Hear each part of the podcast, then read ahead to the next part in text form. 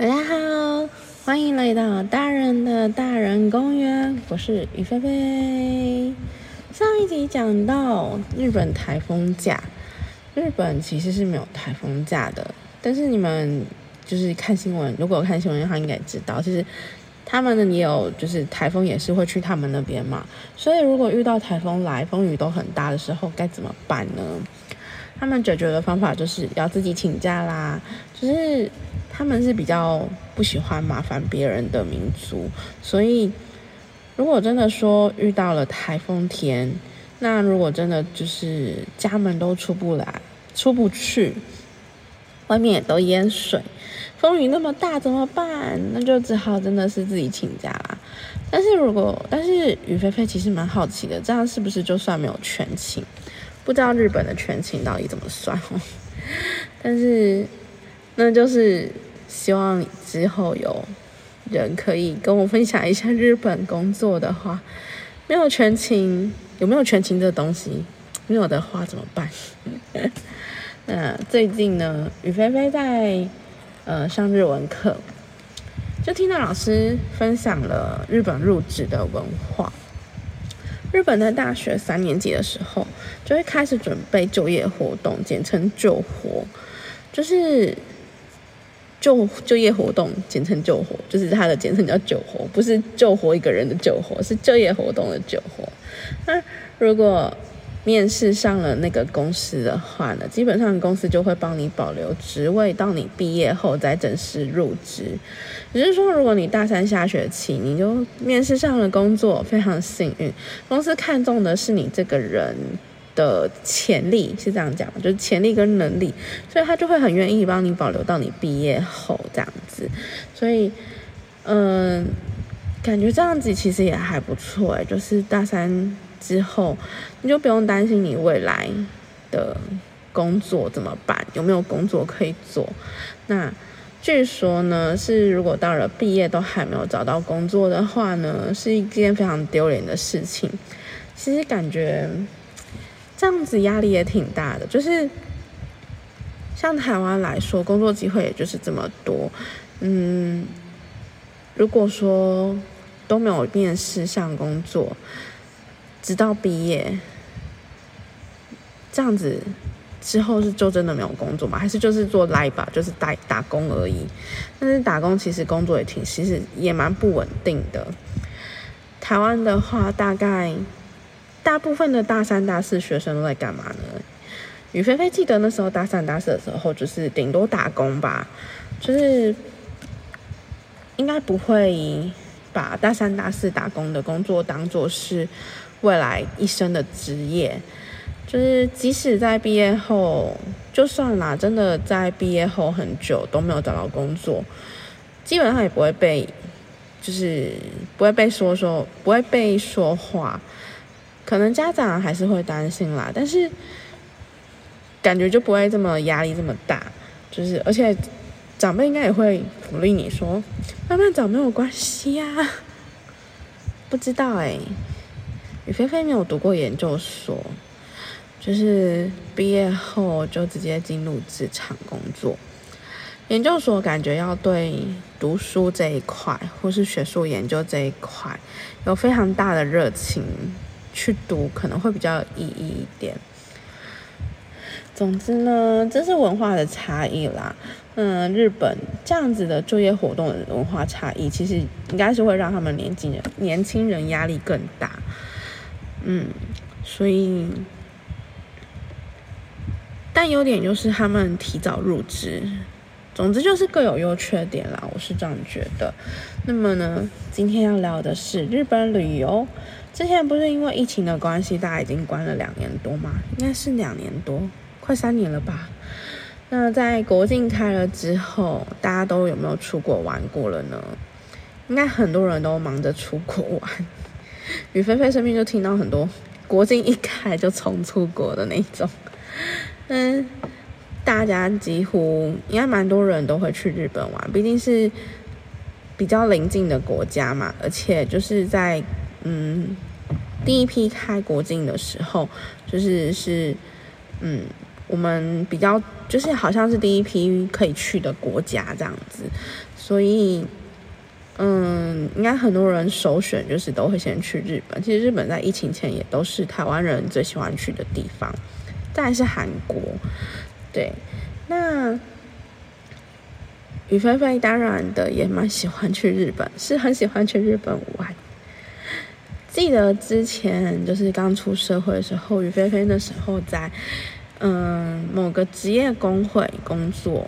当行政小秘书的时候呢，蛮幸运的是，他们的员工旅游三年会出国一次，然后我好像是进去的第一年吧，就刚好遇到他们三年出过一次的，就是这个轮这个轮回这样子，所以那那一年就跟着工会一起去，嗯，北海道旅游。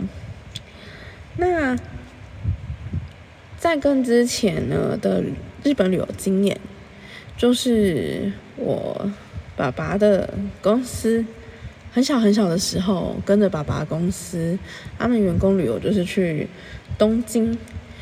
印象最深刻的就是有去迪士尼乐园玩迪士尼 land，然后。那时候好像刚好遇到樱花季吧，所以我们好像也有去那种很大型的公园。他们不是都那个风一吹，樱花就会樱花花瓣就会飘下来，那个樱花雨很漂亮。就是印象最深刻的就只有这两个而已。但应该是去了蛮多地方，但是印象深刻最深刻的，而且樱花就是那个樱樱花雨飘下来的那个印象，比去迪士尼 land 的印象还要深刻，不知道为什么。所以就是最近前阵子跟跟跟闺蜜们聊天，说要明年要去日本玩的时候呢，我们也是首选说要去。东京，而且要去迪士尼 land 的这样子，但是在中间呢，其实反反复复的讨论了很多 land，就是很多乐园。嗯，本来原本说要去 Tokyo 的那个迪士尼 land，但是后来呢，又被三丽鸥乐园给吸引了。雨菲菲是很喜欢 Hello Kitty 的人，三丽鸥乐园真的是太吸引我了。然后，但是，然后后来又想到。就是又收到了讯息，东京开了新的哈利波特影城，哈利波特也是很吸引许菲菲的。但是去的话大概五天吧，五天要玩三个乐园，其实是蛮，就是是一个 好像有点不太可思议的事情，好像办不到，不是这样子。所以呢。还在吵啦，就是希望之后有机会可以跟大家分享一下雨菲菲的日本行程。那总之呢，第一次的员工旅游属于雨菲菲的工作的第一次的员工旅游，就是去了北海道。北海道其实最有名就是雪景嘛。那对于雨菲菲这种真卡松，就是从小到大没有。亲眼目睹过过雪的人来说呢，去北海道看雪真的非常非常的新鲜。虽然台湾其实也看得到雪，对吧？合欢山如果湿度够，然后又够冷的话，也是可以看到雪。虽然就是薄薄一片，但是呢，其实去合欢山的话，就真的。可能对于菲菲的家来说不太可能会亲，就是为了合欢山有下雪就跑去合欢山，而且那难度挺高的，因为一定就是塞车，然后第二个就是一定要挂雪链，就是开车一定要挂雪链。那嗯，家里的车子也没有雪链，那时候有车子的时候，现在没有车子，然后开车去塞车也好像不太切不切实际。嗯，大人要上班，小孩子要上学，怎么可能去凑热闹？所以每次看到新闻，就看到有人就是为了看那个雪景啊，去冲的时候，我就觉得哇，这些人真的非常非常非常非常的厉害。总之呢，去北海道就可以看到雪景，对于菲菲来说就是非常新鲜的事情。那去北海道，其实看雪景的话，其实那时候就没有，嗯，其实没有在，没有真的就是每天都在下雪，就是其实就是已经开始到快要融化，雪快要融化的时时候。然后呢，嗯，其实日本啊，那时候雨菲菲学到的就是，嗯，日本对于就是大型的旅旅游览车司机这一块，就是规定其实蛮严格的，就是他们开车的时速不能太长。好像如果超过一段的时，就是一个时间，他们就一定会换司机所以他们一开始如果说到行程的时候，都会先规划路线嘛。那如果看到那个路线呢，可能超过八个小时，好了，就是他的工作时间可能会超过八个小时，他们都会在司车上备另外一个司机，然后中间就是两个人会轮流开车。我觉得这还蛮不错，就是很进步，尤其是这。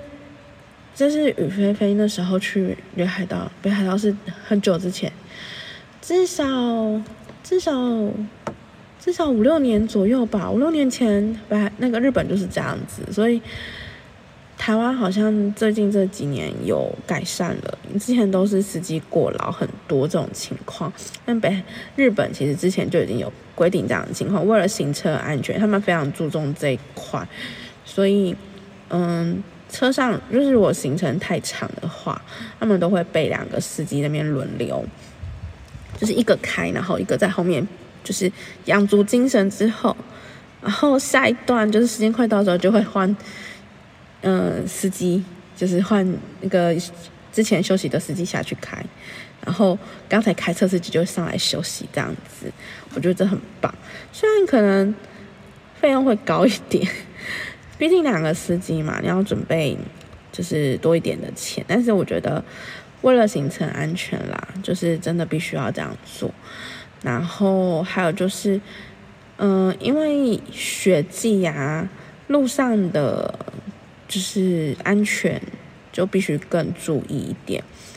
就是雨菲很印象很深刻，是我们有一天某一天，我们其实行程已经有点 delay 了。但是我们当天要住的饭店是在山上，就是我有点忘记那家饭店叫什么，但是是蛮有名的饭店，就是大家应该去北海道都一定会住到的那个饭店。对，但是在山上，那已经就是夜那个天色已经暗了，所以路上的那个视线也其实比较没有这么好。那其实事前呢，司机就有跟我们沟，呃，不是司机。导游就有跟我们沟通说，中间可能会需要换车，因为我们原本在平地坐的车子，就是山上是上不去的，必须换比较小台的车。那小台车就必须换，就是必须起，呃，分，就是分团把把原本我们原本虽然我们工会就是那时候人数不多，但是因为跟另外两个家庭并团，所以呢。就人数就大概二十多个，快三十左右，所以必须分车这样子。那我们也觉得没有关系，就分没有关系。所以呢，就是到中间的时候，其实就有遇到，就是司机开到一半半路的时候，就开到一个比较空旷的地方。然后那时候其实有另外两台的比较小型的车在等我们，然后我们就移赶快移位移移车这样子，然后。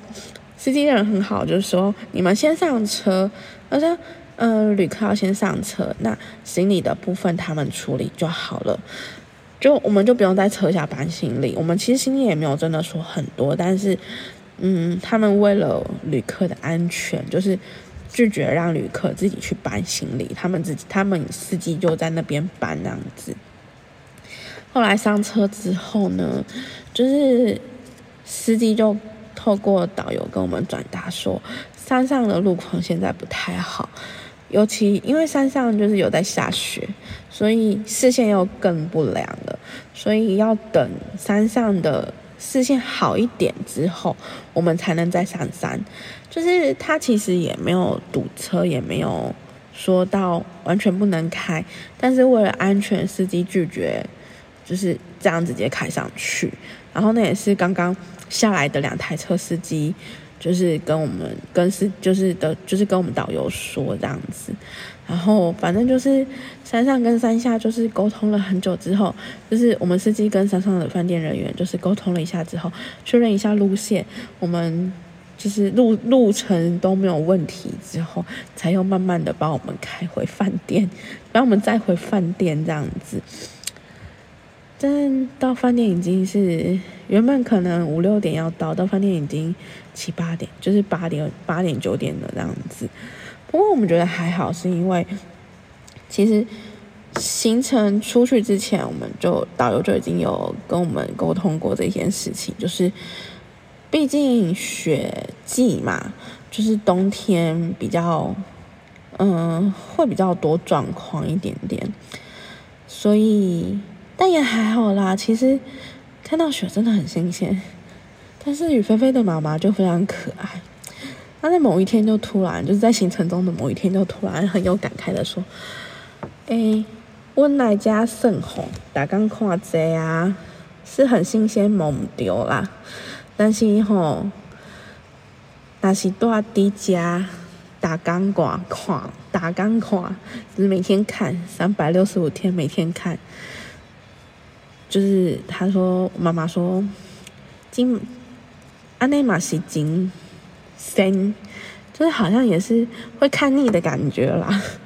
不知道有没有住在北海道的听众，我是朋友们，你们如果每天看雪，也不会每天都看，三百六十五天都看雪，就是一半一半吧，其实我也不太清楚。但是如果是整个冬季都在看雪，会看腻吗？好像就是看一个景色，同一个景色到哪都是白色、白色、白色、白色，会看腻吗？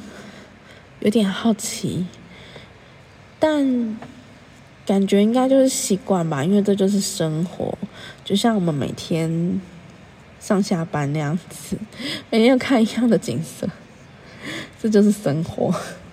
好啦，总之就是北海道旅行。印象就是雪雪雪，但是我跟你们说，在日本，在台湾冬天就觉得还好，但是去日本冬天一定要吃冰。我们这几乎每几乎每一次每到一个点都是 ice cream ice cream，一定要吃冰。就算当天很多行就是其他的点已经吃过冰了，我们还是要吃冰。总之就是这样子，我觉得很有趣。大家有机会，下次有机会，其实也想去试试看夏季的北海道，听说也是很漂亮。嗯，不同的景色，我觉得每个地方就是这样子，要去不同季节、不同景色，你才会有不同的乐趣。总之就是那时候刚出社会的第一个员工旅游去了北海道，对。后来当然换工作了，换了好一阵子。然后在换工作之前呢，嗯，我们家有也跟家人去了京阪自助旅行，就是京都跟大阪，不是对京都跟大阪的自助旅行。最有趣的是，其实京阪的行程就是比较偏，他们那边是比较蛮多历史古迹嘛，所以其实很好拍。摆拍网红像网红那样摆拍没有啦，就是嗯很多地方可以拍照，然后到处都古色古香的。那那时候最有趣的事情是，因为不知道什么时候养成了去一个景点就想要寄明信片回去回回来台湾的习惯。然后雨菲菲有个朋友，他也很喜欢收明信片，所以其实我几乎就是。都会记得，就是都要去寄两封，就是只要到一个景点、一个地点，就是他们那边有卖明信片的话，我都会去买明信片，然后盖当地邮局的戳章寄回台北这样子。结果呢，我大概已经寄了两两天还三天吧，那时候金版的时候，然后到了第三天要投进去的时候。才被姐姐发现说，你怎么没有贴邮票？我已经贴下去了，才说，哎，你刚才有贴邮票吗？诶，好像没有哎，我都忘记要贴邮票这回事。你知道，这就是一个在台湾已经很就是没有在习惯写信的人，然后你就，而且你又到了一个就是这个，你就到又到了日本，就是你很兴奋去玩，所以你一时间就是完全忘记要贴邮票这回事。我甚至到第二天还第三天才被发现，说我们都没有贴邮票，然后就这个很囧，超囧的，你知道？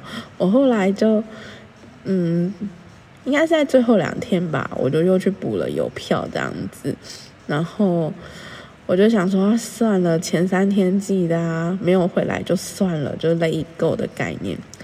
结果我回来台湾之后。大概两天，诶，大概隔一周吧。我朋友就说他收到我的明信片了，然后我说你收到哪天的？他就说嗯，就是哪天，就前前三天你有收到。然后我就说真的假的？你有收到？好哦，很棒。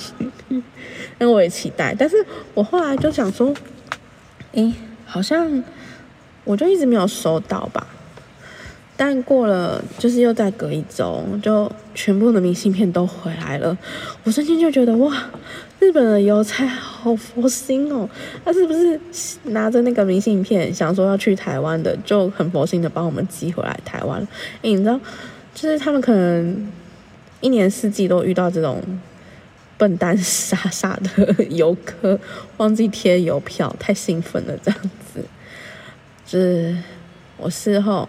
不，我之后真的就是都会记得贴邮票，就是非常感谢日本邮差把它寄回来台湾，台湾的邮差也很善良的帮我寄回了我的住家，真的感谢邮差们，邮差辛苦。总之就是到现在这件事情还被拿出来笑，你知道？后来去其他地方玩的时候，我都会被我姐姐笑说：“哎，你有记得贴邮票吗？”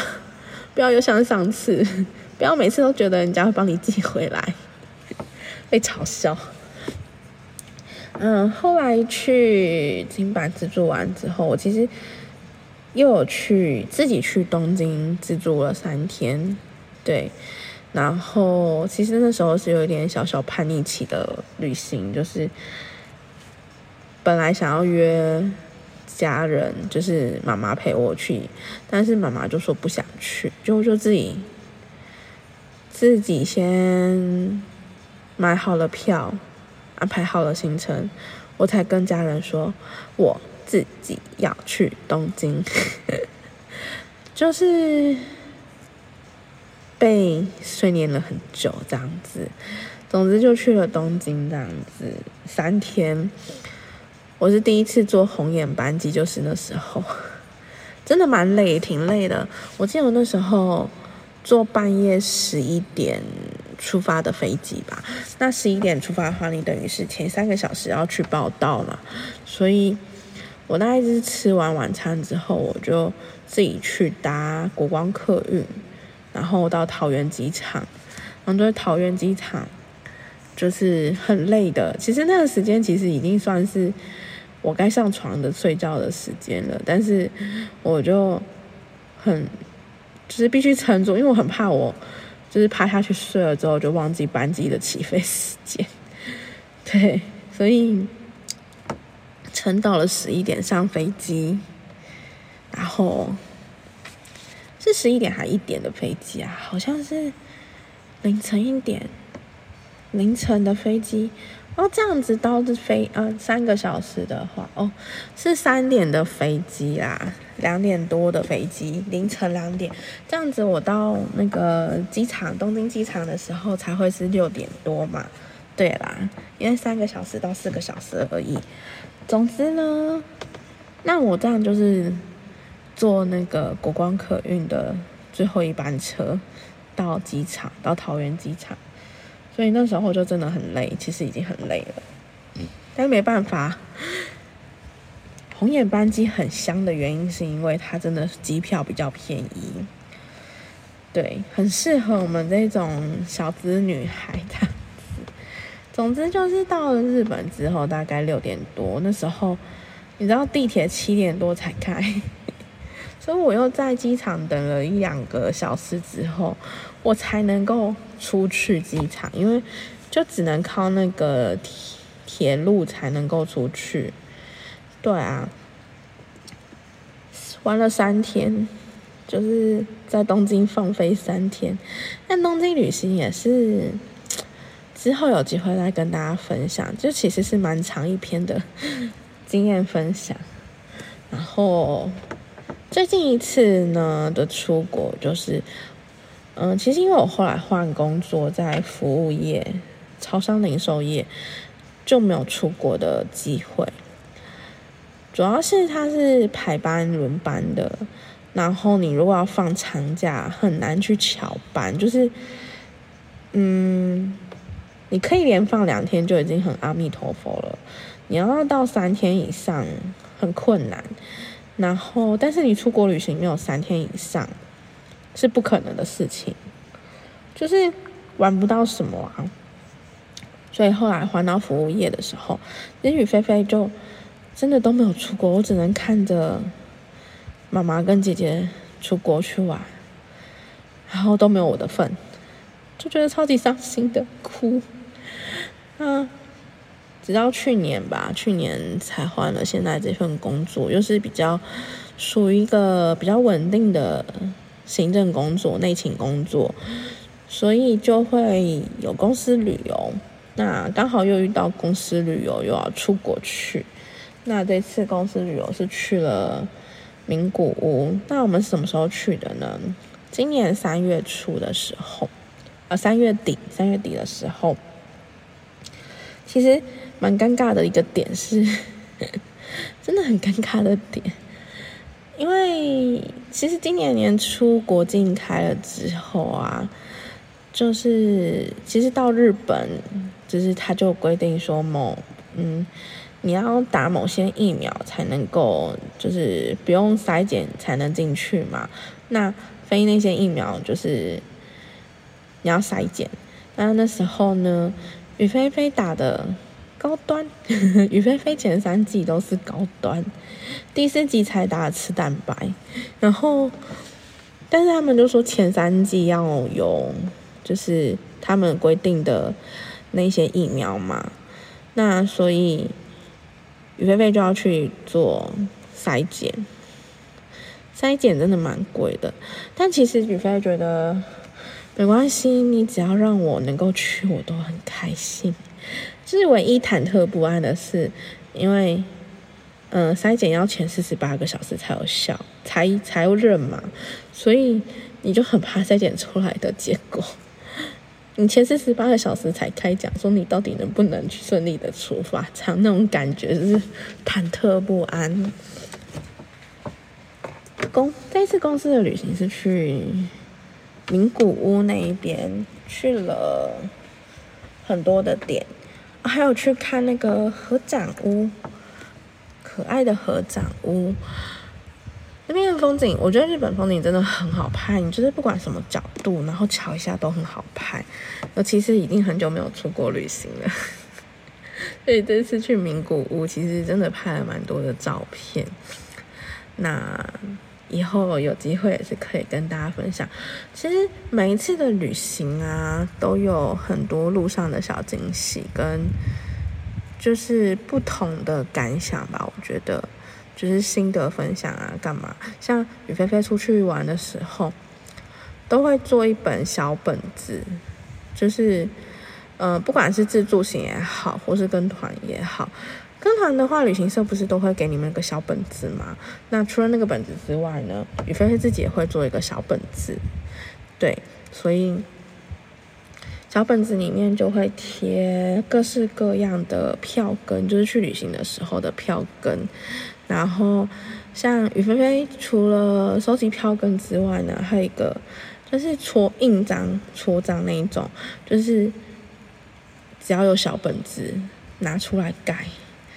就是收集印章的最好工具，还有什么啊？就是不知道大家自己去旅行的时候会有什么小 tips，就是一定要做的事啊，或是习惯会做什么事情，那也欢迎大家分享喽。今天的节目呢，就是大家把我们听得开心。讲到旅游，其实讲到旅游，其实可以讲蛮长一篇的。那希望下次可以再跟大家分享其他。雨菲菲在日本旅游，对，雨菲目前的目标就是可以玩遍日本。然后明年是，明年的话。雨菲菲也跟好朋友们规划了日本旅游，不过应该是会落在朋友，因为我其中一个朋友明年要考国考，所以他希望考完国考后，我们就暂定了十月。那目前还在瞧行程，说瞧行程，其实他们两个都还好，但就是雨菲菲有点。就是犹豫，我到底要去 Disney Land 还是三丽鸥 Land 还是哈利波特影城呢？想知道答案吗？想知道雨菲菲到底去了哪个地方呢？下次再跟大家分享啦。那今天节目就到这里啦，再次宣传一下，听完节目后，如果有想给雨菲菲什么建议，或是想留言给雨菲菲的话，都可以上 IG 搜寻大人的。大人公园小盒子给雨菲菲就可以啦。那么各位，下集见，拜拜。